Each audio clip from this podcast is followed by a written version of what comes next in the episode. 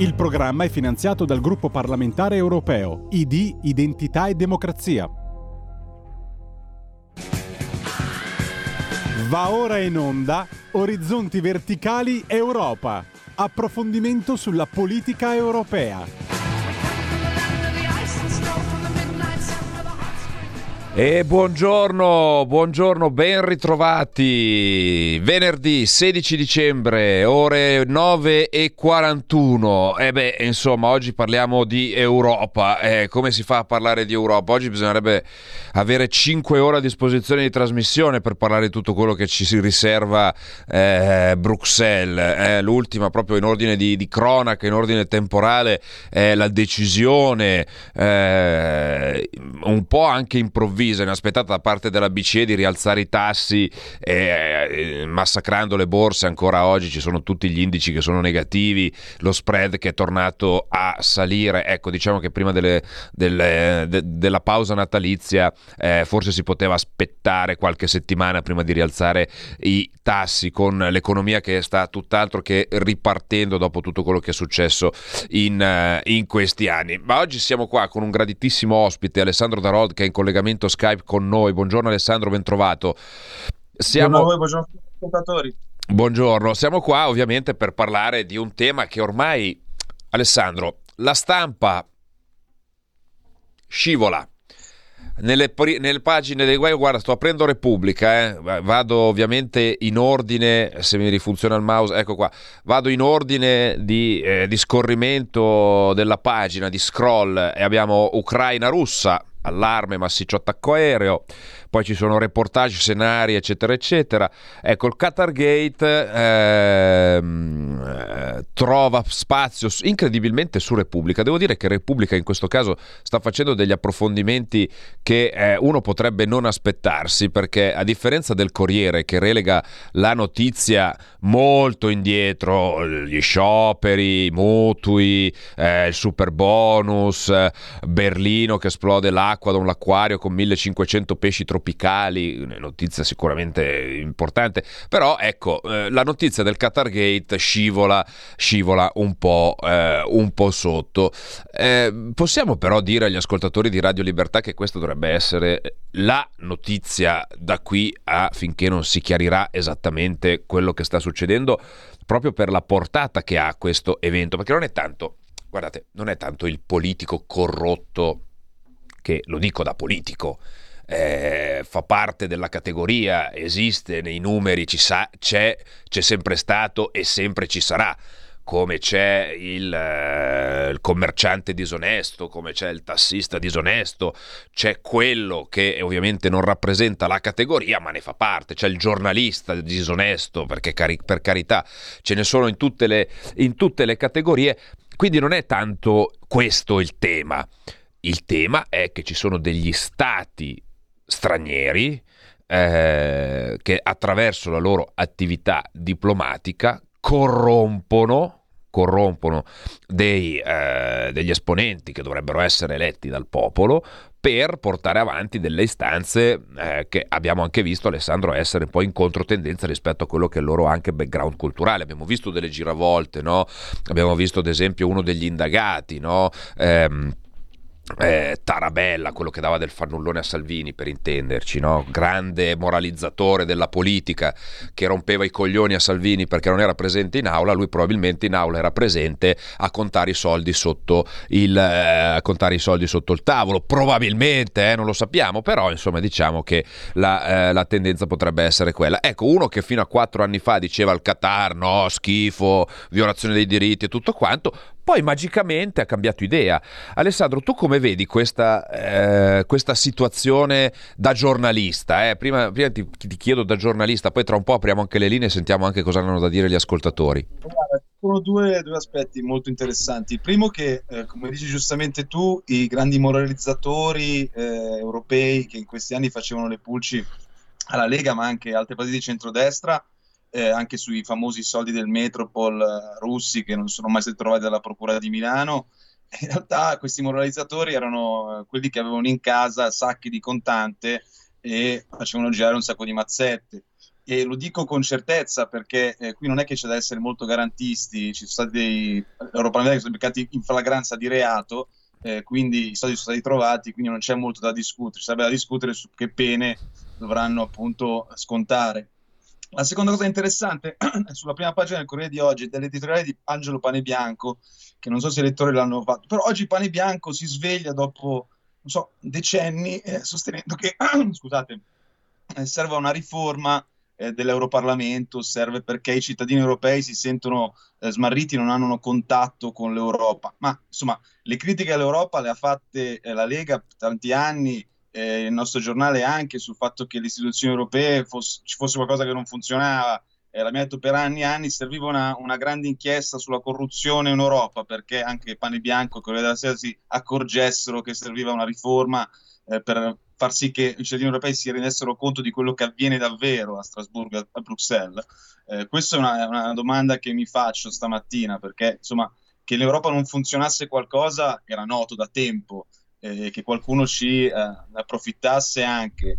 Eh, mi pare che sia il momento anche che tutti quanti si facciano anche un esame di coscienza su come è stata condotta in questi anni insomma, la politica europea. Ma guarda, io ti posso dire, avendola vissuta ieri in prima persona, che questo esame di coscienza è lungi dall'essere, dall'essere fatto e spiego anche agli ascoltatori il perché. Allora, eh, come sapete, eh, cari ascoltatori, la Lega fa parte del gruppo Identità e Democrazia, eh, che per gli addetti ai lavori è il gruppo degli appestati al, al Parlamento europeo, tant'è che l'allora presidente eh, scomparso eh, David Sassoli eh, coniò proprio il termine dobbiamo... I, i, dobbiamo innalzare un cordone sanitario contro i populismi e i nazionalismi all'interno del Parlamento. E in cosa consiste questo cordone sanitario che tuttora permane? A volte eh, un po' più lasco, a volte meno, però tuttora persiste. Il cordone sanitario sostanzialmente prevedeva di escludere completamente dai lavori parlamentari la minoranza, ehm, o meglio la nostra minoranza, perché gli altri partiti di minoranza hanno fatto giustamente il loro dovere, quindi voleva dire non garantire eh, quelle posizioni di vicepresidenza, eccetera, che spetterebbero d'ufficio alla, ai partiti partiti di minoranza, eh, non votare nessun tipo di emendamento seppur condiviso presentato dal nostro gruppo e ripresentarlo paro paro identico a nome di un altro gruppo per poi votarlo.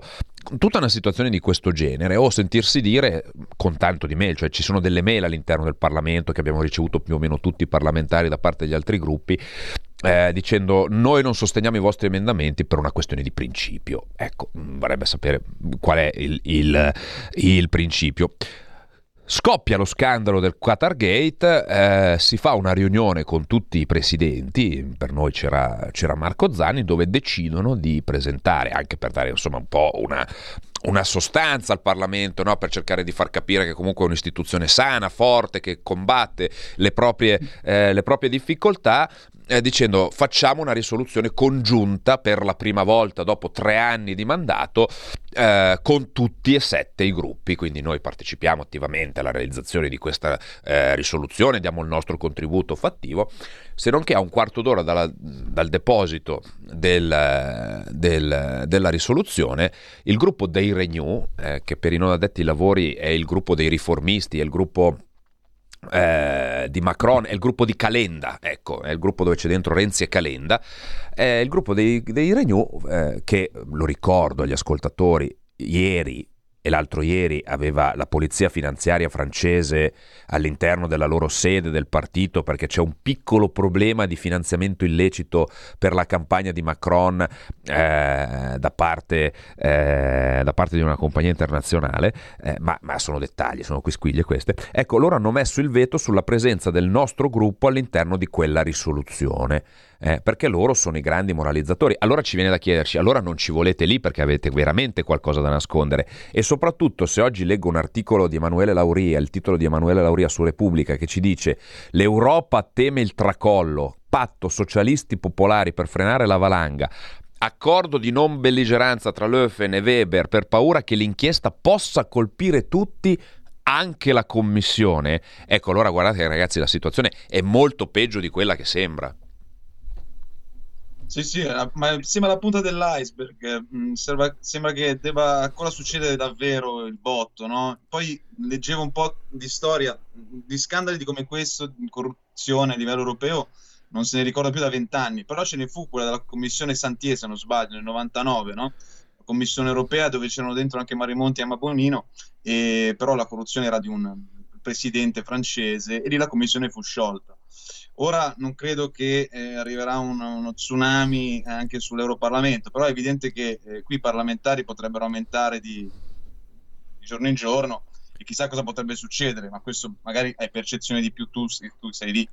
Ma quello che ti posso dire è che sicuramente se ci fosse stato anche un solo eh, parlamentare, fosse stato del gruppo Identità e Democrazia, sicuramente avremmo mm. avuto pagine, pagine, pagine speciali, dirette, approfondimenti, caschi blu dell'ONU per settimane a parlare di questo tema.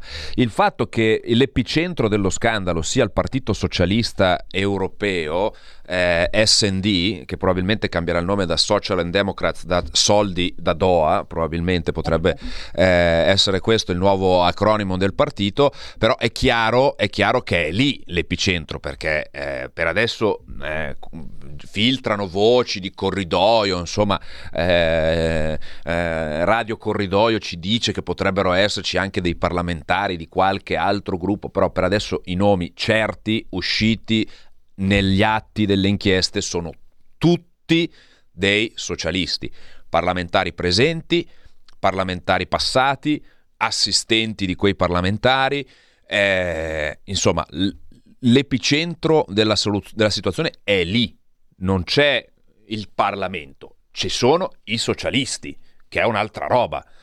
E mi spiace che il PPE abbia sempre questo timore un po' reverenziale. È vero che numericamente è un Parlamento di sinistra, però cioè, anche un sussulto di, di, orgoglio da parte dei popolari, cioè, o hanno veramente paura di essere beccati anche loro con le mani alla marmellata e non sono tanto convinti, non sono tanto, diciamo così, sicuri della loro, eh, della loro integrità e quindi spengono un po' il fuoco o altrimenti non, non, non, è pensabile. Cioè, noi ieri abbiamo veramente assistito delle scene, eh, noi abbiamo proposto ancora un emendamento orale dopo essere stati, dopo essere stati esclusi, poi c'è stata bagarre in aula perché ovviamente eh, quando abbiamo presentato un emendamento orale dicendo presentiamo una risoluzione unitaria ma che unitaria non è, perché non ci sono tutti i gruppi, quindi non puoi dire che è unitaria, e ovviamente i primi a, a, ad alzarsi, perché poi quando tu fai un emendamento orale è un tecnicismo, lo spieghiamo velocemente,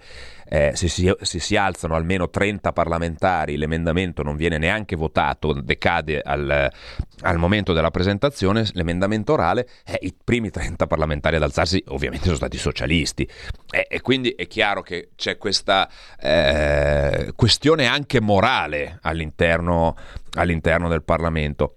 Però vorrei chiederti, come, eh, come giornalista, perché si fa così fatica?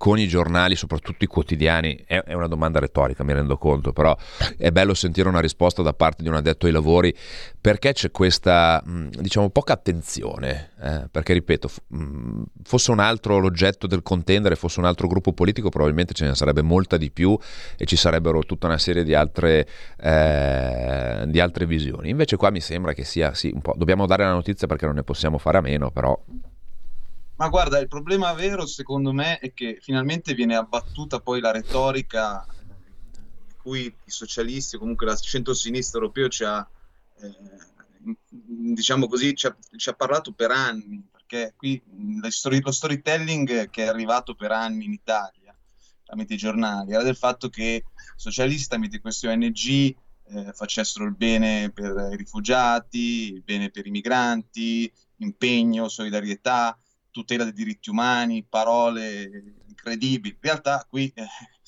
l'unica cosa che tutelavano mi sembra che fossero i loro soldi, il loro portafoglio, e mi pare anche evidente. Quindi credo che sia anche difficile da parte di alcuni colleghi rendersi conto che invece queste persone che un tempo venivano glorificate sui giornali in realtà non pensavano affatto alla tutela dei diritti umani o a perseguire chissà quali, quali, quali valori a portare avanti il vessillo della, della democrazia europea intorno in giro per il mondo, anzi facevano tutt'altro, erano corrotti e anzi facevano girare mazzette e per di più erano anche un rischio per il nostro paese perché adesso sta emergendo un po' sui giornali questo ruolo dei servizi segreti esteri.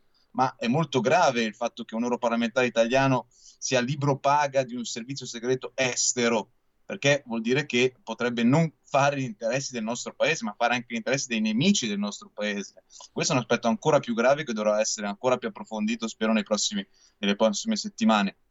Quindi io credo che eh, ma questo è un caso come il caso di Sumaoro in Italia, eh? cioè nel senso abbiamo avuto Stavo pensando alla stessa cosa.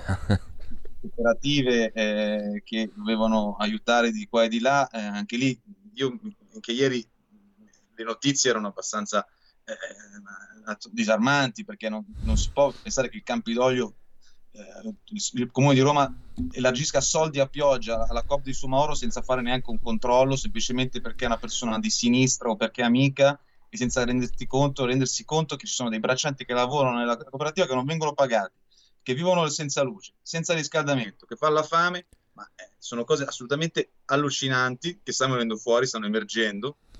Credo che sia un po' l'anno zero della sinistra, o che meglio, eh, sia, sia, finito il tempo delle, delle vacche grasse, perché eh, qualcosa deve pur cambiare, non è, non è, inammissibile tutto quello che è successo in questi anni, di cui, di cui molti non se ne sono accorti, eh. altri se ne sono accorti, alcuni facevano le critiche, come il nostro giornale, è sempre stato cioè, come la verità, che ha sempre comunque cercato di guardare al di là della retorica, eh, controllando conti vedendo che qualcosa non funzionava. Altri invece se ne sono altamente eh, fregati, altri quotidiani, adesso fanno fatica a raccontare quello che invece è un, è un quadro desolante del centro-sinistra.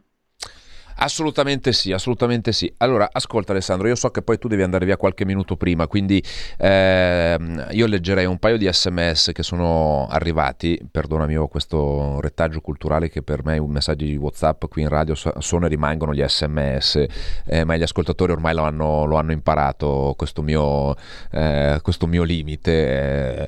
Eh, ehm, e poi nella seconda parte abbiamo qualche, stacco, abbiamo qualche secondo di pubblicità alle 10, eh, nella seconda parte vorrei proprio eh, concentrarmi su quella che è diciamo la, la, l'altra faccia della medaglia di questa questione, ovvero un tema di cui si sta parlando pochissimo, ma che in realtà è il tema fondamentale sul quale poi gira un po' tutto questo, che sono le ONG che sono state idolatrate dalla sinistra. In Parlamento qualsiasi cosa deve contenere la parola ONG perché senza le ONG la politica non è più in grado di essere tale e il coinvolgimento delle ONG non è più, non è più, eh, impres- non è più prescindibile, eh, che però vivono in un cono d'ombra totale, cioè mentre i partiti politici ormai sono assolutamente trasparenti per forza di cose, i finanziamenti da dove arrivano, quante arrivano, devono essere rendicontate le spese, i bilanci devono essere depositati, certificati, eccetera, eccetera, eccetera, le ONG sono delle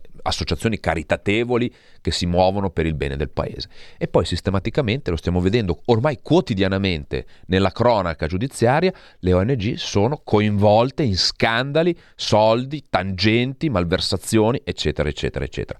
Qualche messaggio al volo prima di andare in pubblicità.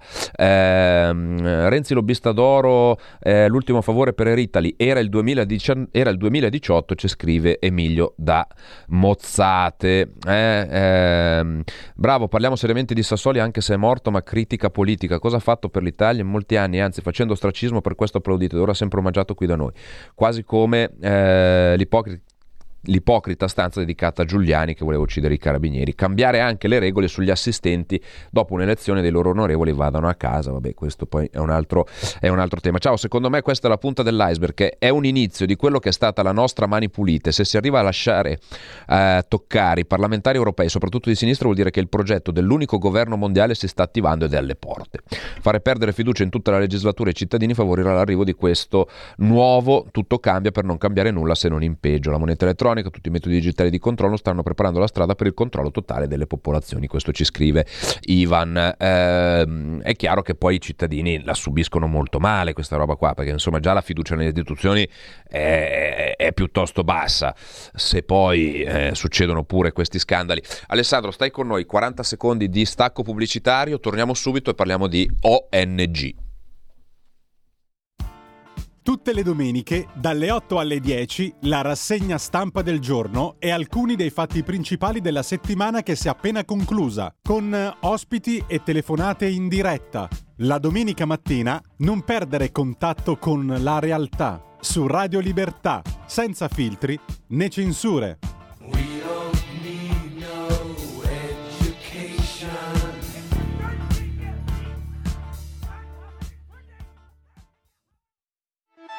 Stai ascoltando Radio Libertà, la tua voce libera, senza filtri né censure, la tua radio. Eccoci, eccoci, siamo tornati in diretta. Allora, Alessandro, eh, non si parla, o meno se ne parla molto poco, dicevamo prima appunto, delle organizzazioni non governative, che sono però un po', un po il perno dietro il quale ruota eh, la crisi della sinistra. Eh, ne parlavamo prima, il caso Sumaoro, no? eh, la moglie e la suocera sono indagate, c'è stato un sequestro di 650 mila euro, insomma diciamo che la sinistra lavora bene, no? diciamo che va per cifre dai 600k in su, quindi eh, ma giustamente i lavori si, o si fanno bene o non si fanno, eh, e su questo hanno assolutamente ragione.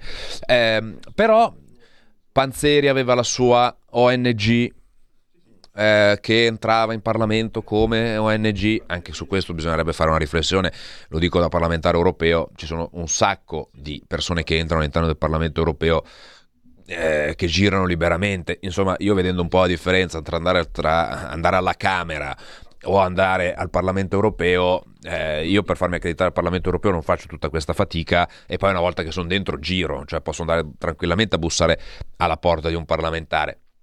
Alla Camera se vado alla buvette, sto alla buvette, se vado ai gruppi, sto ai gruppi e se mi devo spostare mi devo fare accompagnare da qualcuno. Ecco, già questo dà l'idea della faraginosità eh, che c'è all'interno del Parlamento.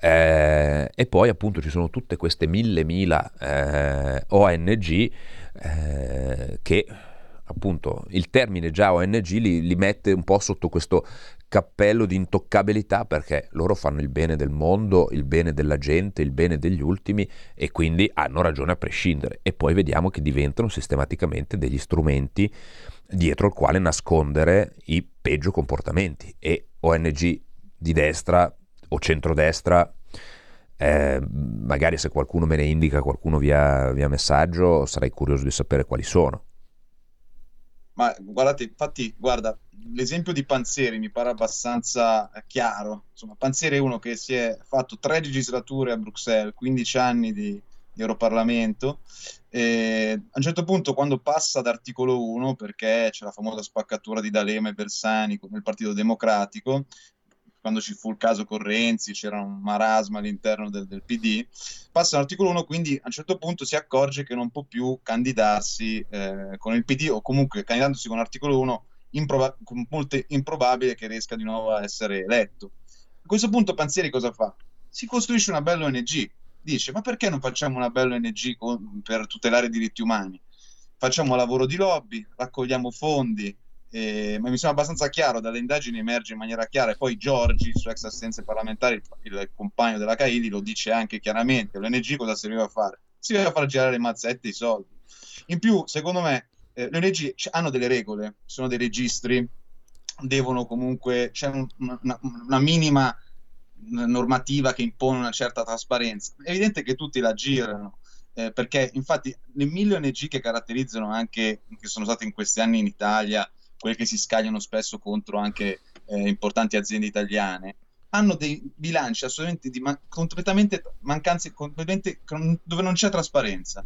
Arrivano soldi da, da, Soros, arrivano soldi dall'estero, alcuni non sono tracciati, ci sono delle fondazioni misteriose che stanno da, alcune parti del mondo da cui arrivano soldi che magari chissà eh, hanno interessi completamente opposti a quelli del nostro paese perché ritorno su questo tema che secondo me è un tema molto importante nel momento in cui un ONG fa gli interessi di un altro paese estero non fa quelli dell'Italia è un danno per il nostro paese un grave danno lo stesso Panzeri si fa, porta- si fa portavoce di tutto questo Eh, quindi io faccio un ONG, io faccio una COP. Eh, nel caso tu dicevi giustamente che è difficile, cioè che, insomma, che è semplice entrare loro Parlamento, ma è semplice anche per Panzeri. Panzeri è uno che è stato lì per 15 anni, amico dei socialisti, eh, di centrosinistra. È chiaro che può girare liberamente, può avere il suo pass, può fare quello che vuole, anche se non è un neoparlamentare.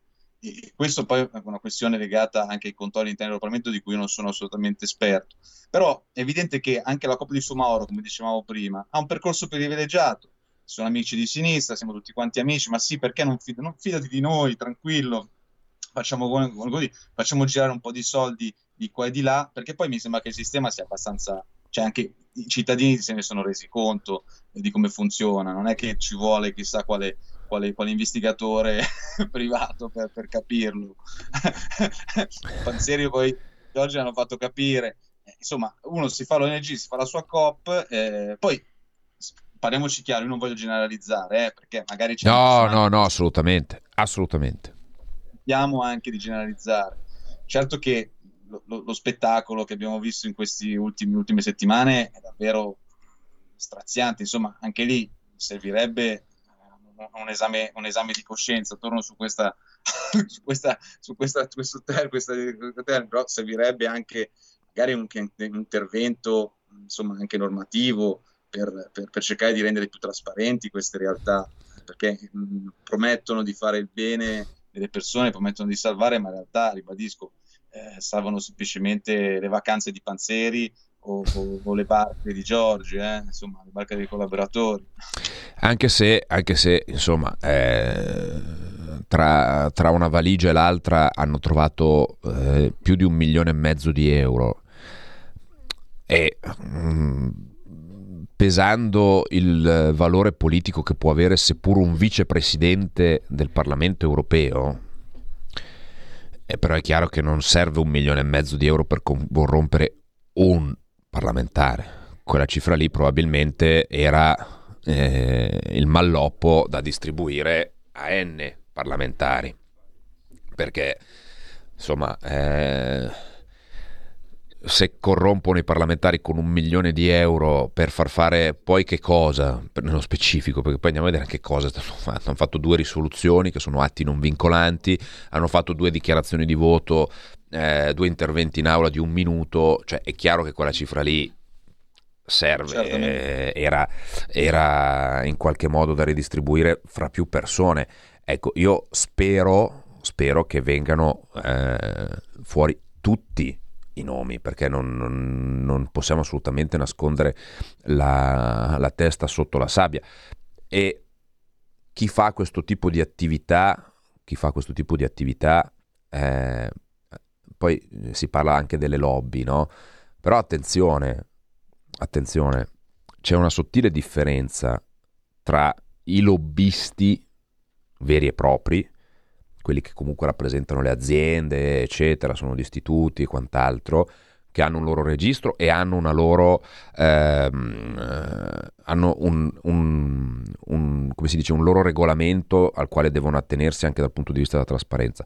Qui però non parliamo di lobby, qui parliamo di rappresentanti di altri stati, cioè qui parliamo di diplomatici, che sono un'altra roba di diplomatici che invitavano questo, quel parlamentare, l'ex parlamentare, si mettevano d'accordo e tramite il funzionario del ministero con la valigia diplomatica arrivava all'ambasciata in Polonia con i soldi e poi li faceva arrivare eh, con le valigie a destinazione. Cioè questo è un'altra roba rispetto al lobbista che viene a fare il portatore di interessi di questa o di quell'azienda, eh, che comunque è tracciata.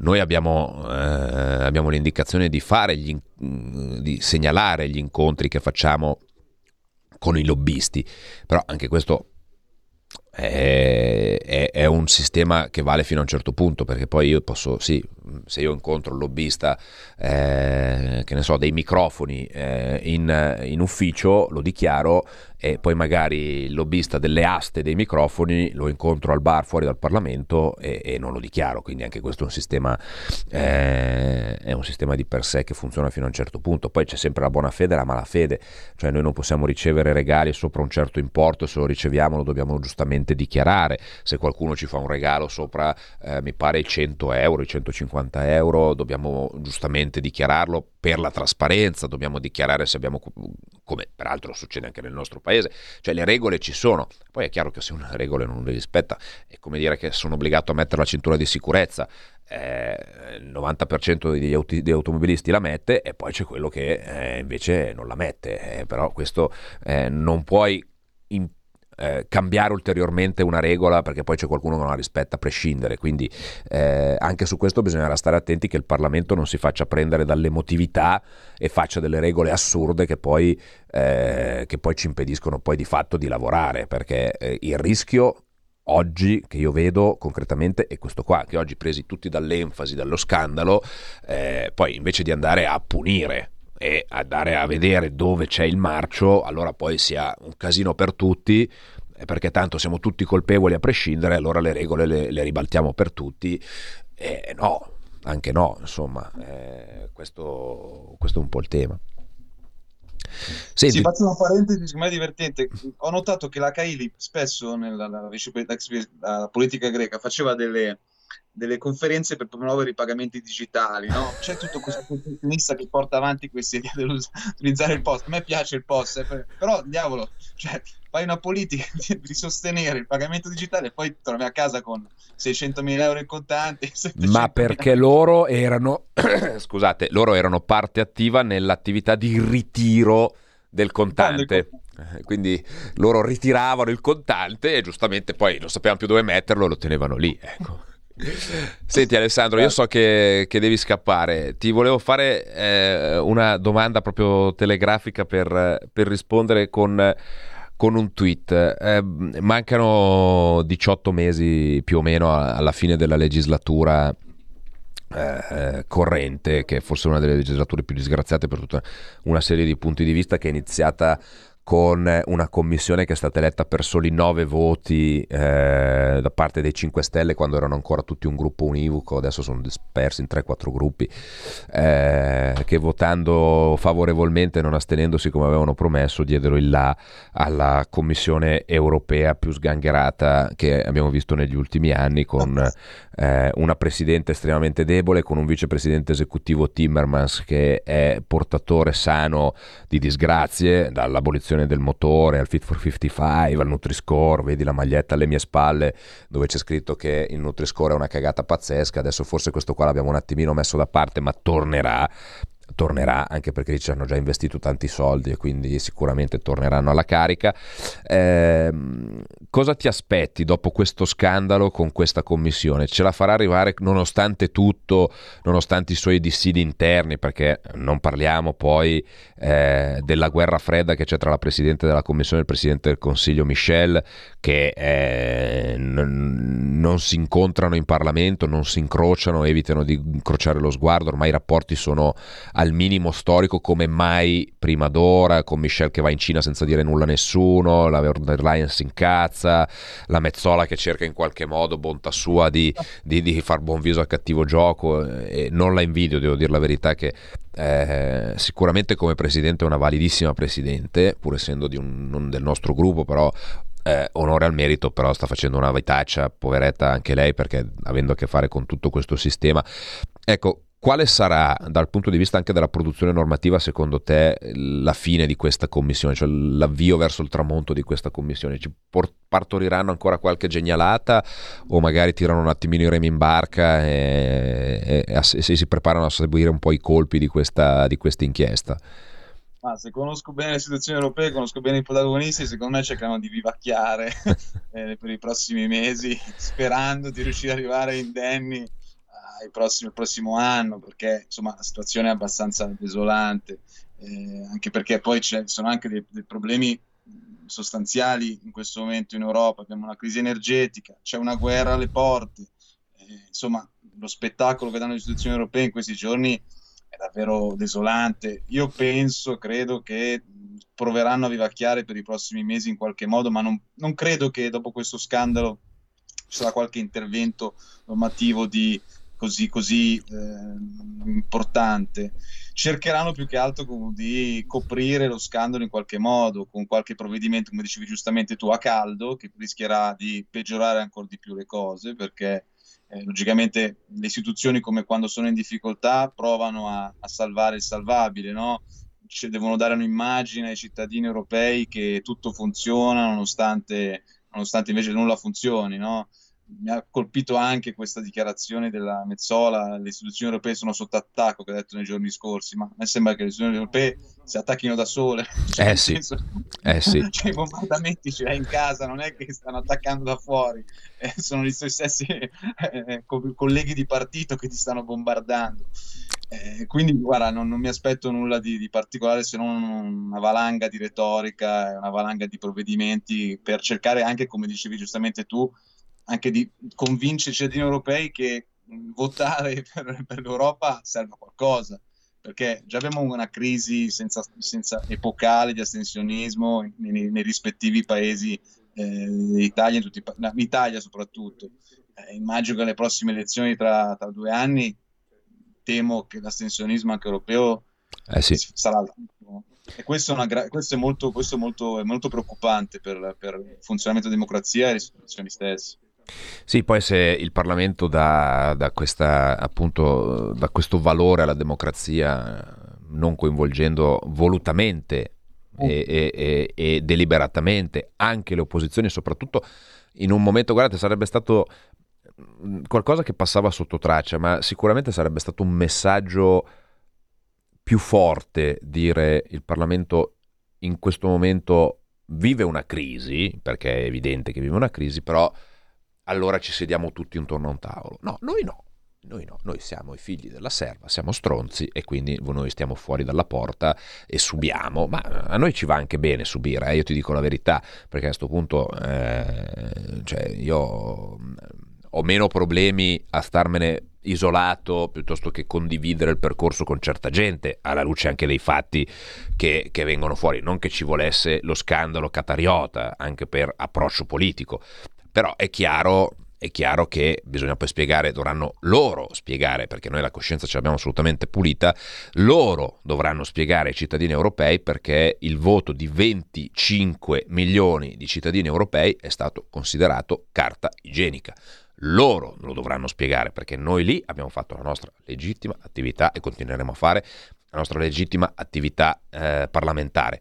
Loro oltre a farsi i fatti loro, dovranno anche spiegare il perché di questa cosa ai cittadini europei e ai cittadini italiani. Alessandro, non ti rubo altro tempo, sei stato ovviamente gentilissimo e disponibilissimo. Grazie a voi, grazie a voi, grazie a tutti, a tutti gli ascoltatori. Ci risentiremo sicuramente per le evoluzioni di questa, di questa storia che è ben lungi dall'essere, dall'essere finita.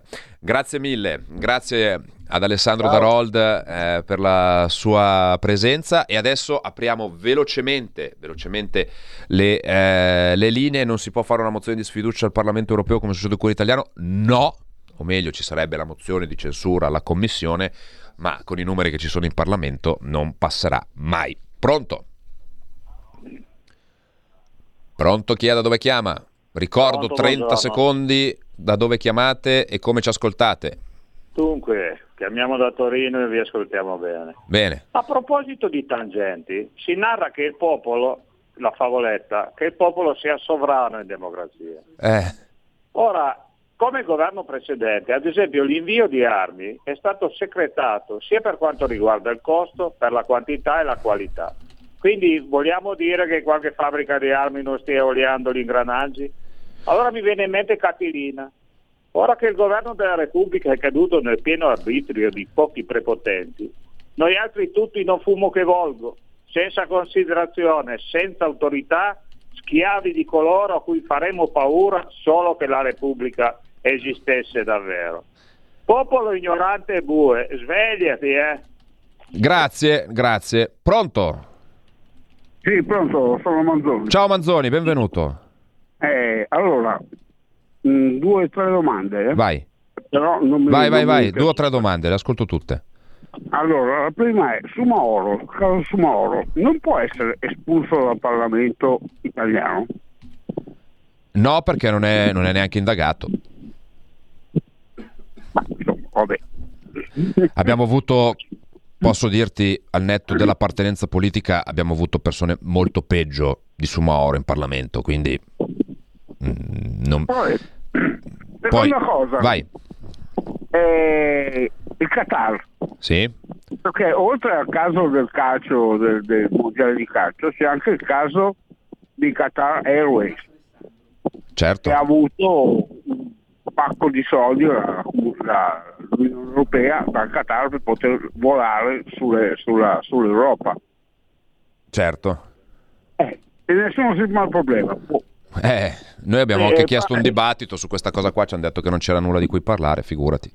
Ah, beh, meno male, eh, per forza, non c'è nulla di cui parlare. E poi volevo fare un appunto a un ascoltatore che aveva chiamato lunedì dicendo che Panzeri eh, non usava la carta mentre invece noi italiani siamo obbligati a usare la, la carta di credito e c'è il banco, ma quelle cose lì, no?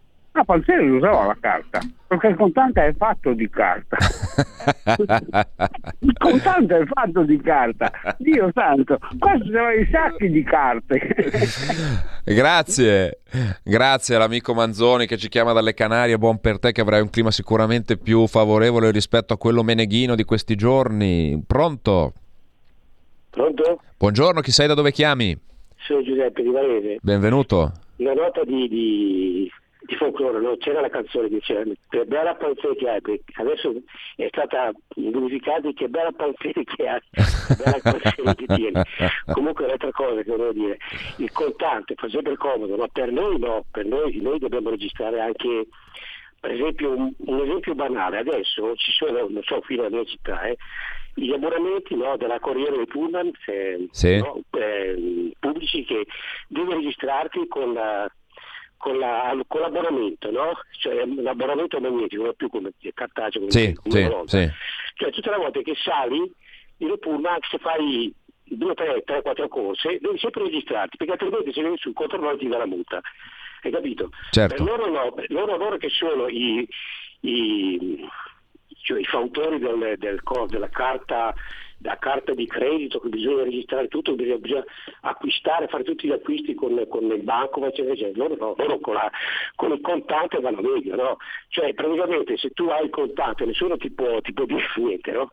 Mentre invece con la carta cioè con trasferimenti di denaro con, che ne so io, con un bonifico, cose, se è rintracciabile. Chiaro. Invece con la, con la carta così, no, moneta, moneta suonante, nessuno ti può rintracciare. Assolutamente, assolutamente. Ciao, Va bene, ciao, grazie, grazie, un saluto all'ascoltatore di Varese 026620 3529 intanto per intervenire in diretta e senza filtri 346 642 7756 ehm, andiamo a leggere qualche, eh, a leggere qualche appunto notizia su, su, questa, su questa, questione, eh, perché guardate che la questione eh, è tutt'altro che eh, finita. Watergate. Eh, fonti UE leader preoccupati per l'indagine. Eh, eh, I leader sono preoccupati per l'indagine. Io non sono affatto preoccupato, ma non sono un leader, ci mancherebbe per l'indagine e il temore che il danno d'immagine possa toccare tutte le istituzioni europee. Ecco, speriamo che questo timore non porti ad insabbiare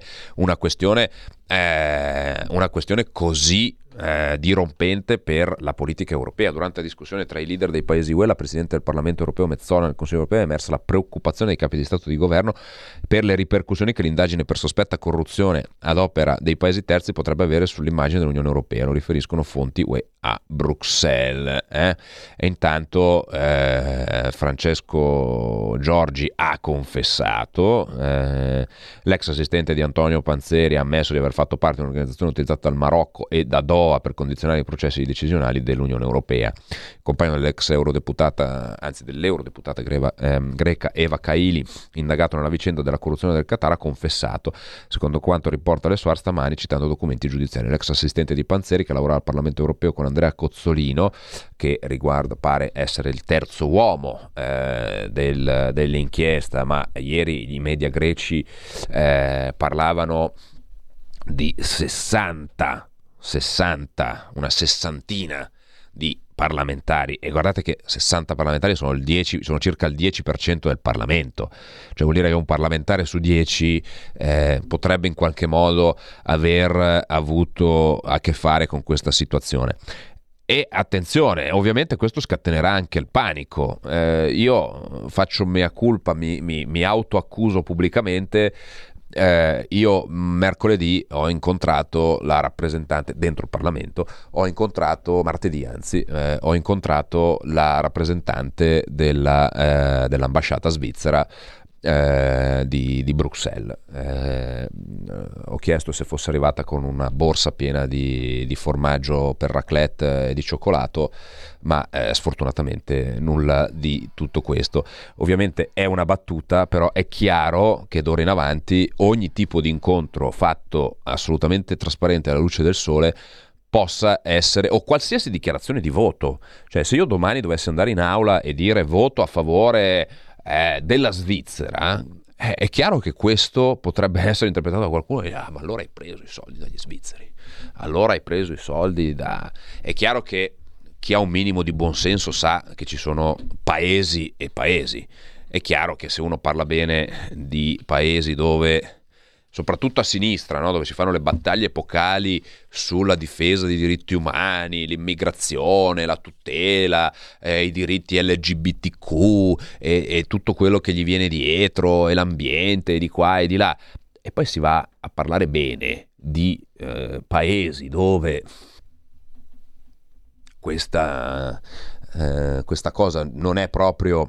Eh, non è proprio così, è chiaro che qualche sospetto qualche sospetto viene. Ecco, diciamo che le democrazie consolidate, il blocco occidentale, il Giappone, la stessa Svizzera, eccetera, possono essere in qualche modo al di fuori di ogni sospetto. Però è chiaro che qualcuno può avere simpatie per quello o per quell'altro Stato per motivi che prescindono la corruzione. Eh, però bisognerà stare molto molto attenti da qui in avanti ad esprimere anche liberamente, legittimamente il proprio pensiero e questo credo che non faccia particolarmente bene a, eh, alla rappresentanza democratica delle istituzioni europee. Abbiamo gli ultimi 2, 30, 40 secondi per concludere la, eh, la giornata di, di, oggi. Insomma, lo scandalo del Qatar Gate è lungi dall'essere eh, archiviato. So che c'è qualcuno che spera che le, con le vacanze natalizie questo perda un po' di, di enfasi ma noi saremo qua con Radio Libertà, col sottoscritto, a parlarne ancora, ancora e ancora, perché vogliamo sapere i nomi, vogliamo sapere i soldi, vogliamo sapere chi è coinvolto, vogliamo sapere il perché ci sono state queste influenze, perché ripeto, non ci basta sapere che sono stati spesi milioni di euro per mandare due, eh, due deputati che contano come il due di picca briscola perché nell'ambito di una politica internazionale, eccetera, noi deputati siamo proprio l'ultima ruota del carro perché il nostro potere decisionale è limitato da quelle che sono le nostre prerogative e quindi vogliamo sapere chi sono i veri destinatari di quei soldi, perché non, ripeto, non sono, mi rifiuto di credere che anche il Qatar che ha soldi da buttare via o il Marocco che ha soldi da buttare via dia un milione di euro a una vicepresidente per fare due dichiarazioni da un minuto in aula. Quindi è chiaro che lì bisogna capire per chi erano questi soldi e per cosa servivano, che è il vero nocciolo della questione, e poi soprattutto luci accese, potenti sulle ingerenze estere sulle ONG. Ricordo e chiudo sulle ingerenze estere che noi abbiamo dato così come se nulla fosse una notizia proprio da niente, no? Che Soros, Soros aveva identificato Ellie Lane, una di quelle che sta correndo per diventare leader del Partito Democratico, come una di quelle parlamentari meritevoli di finanziamento. Ecco, noi ci siamo rotti le palle in Parlamento europeo con una commissione speciale sulle ingerenze estere, perché ovviamente cosa cercavano in quella commissione lì voluta dai socialisti?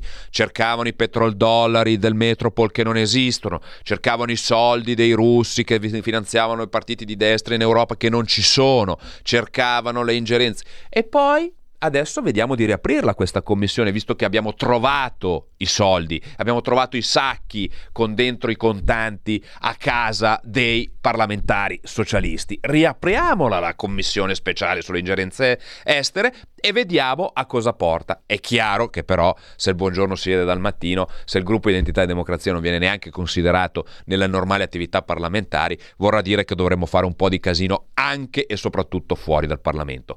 Orizzonti verticali termina qui, vi do appuntamento con lunedì inevitabilmente staremo ancora nell'orbita di questo tema qua perché è lungi, ripeto, dall'essere finito. Ringrazio Giulio Cesare Carnelli in sala macchine per la presenza. Ricordo eh, l'appuntamento 9.30, 10.30 lunedì con orizzonti verticali. Orizzonti Verticali Europa torna venerdì 9.30, 10.30. Io ringrazio tutti quelli che hanno chiamato, scritto e ascoltato e buon fine settimana a tutti da Alessandro Panza. Avete ascoltato Orizzonti Verticali Europa. Il programma è finanziato dal gruppo parlamentare europeo ID Identità e Democrazia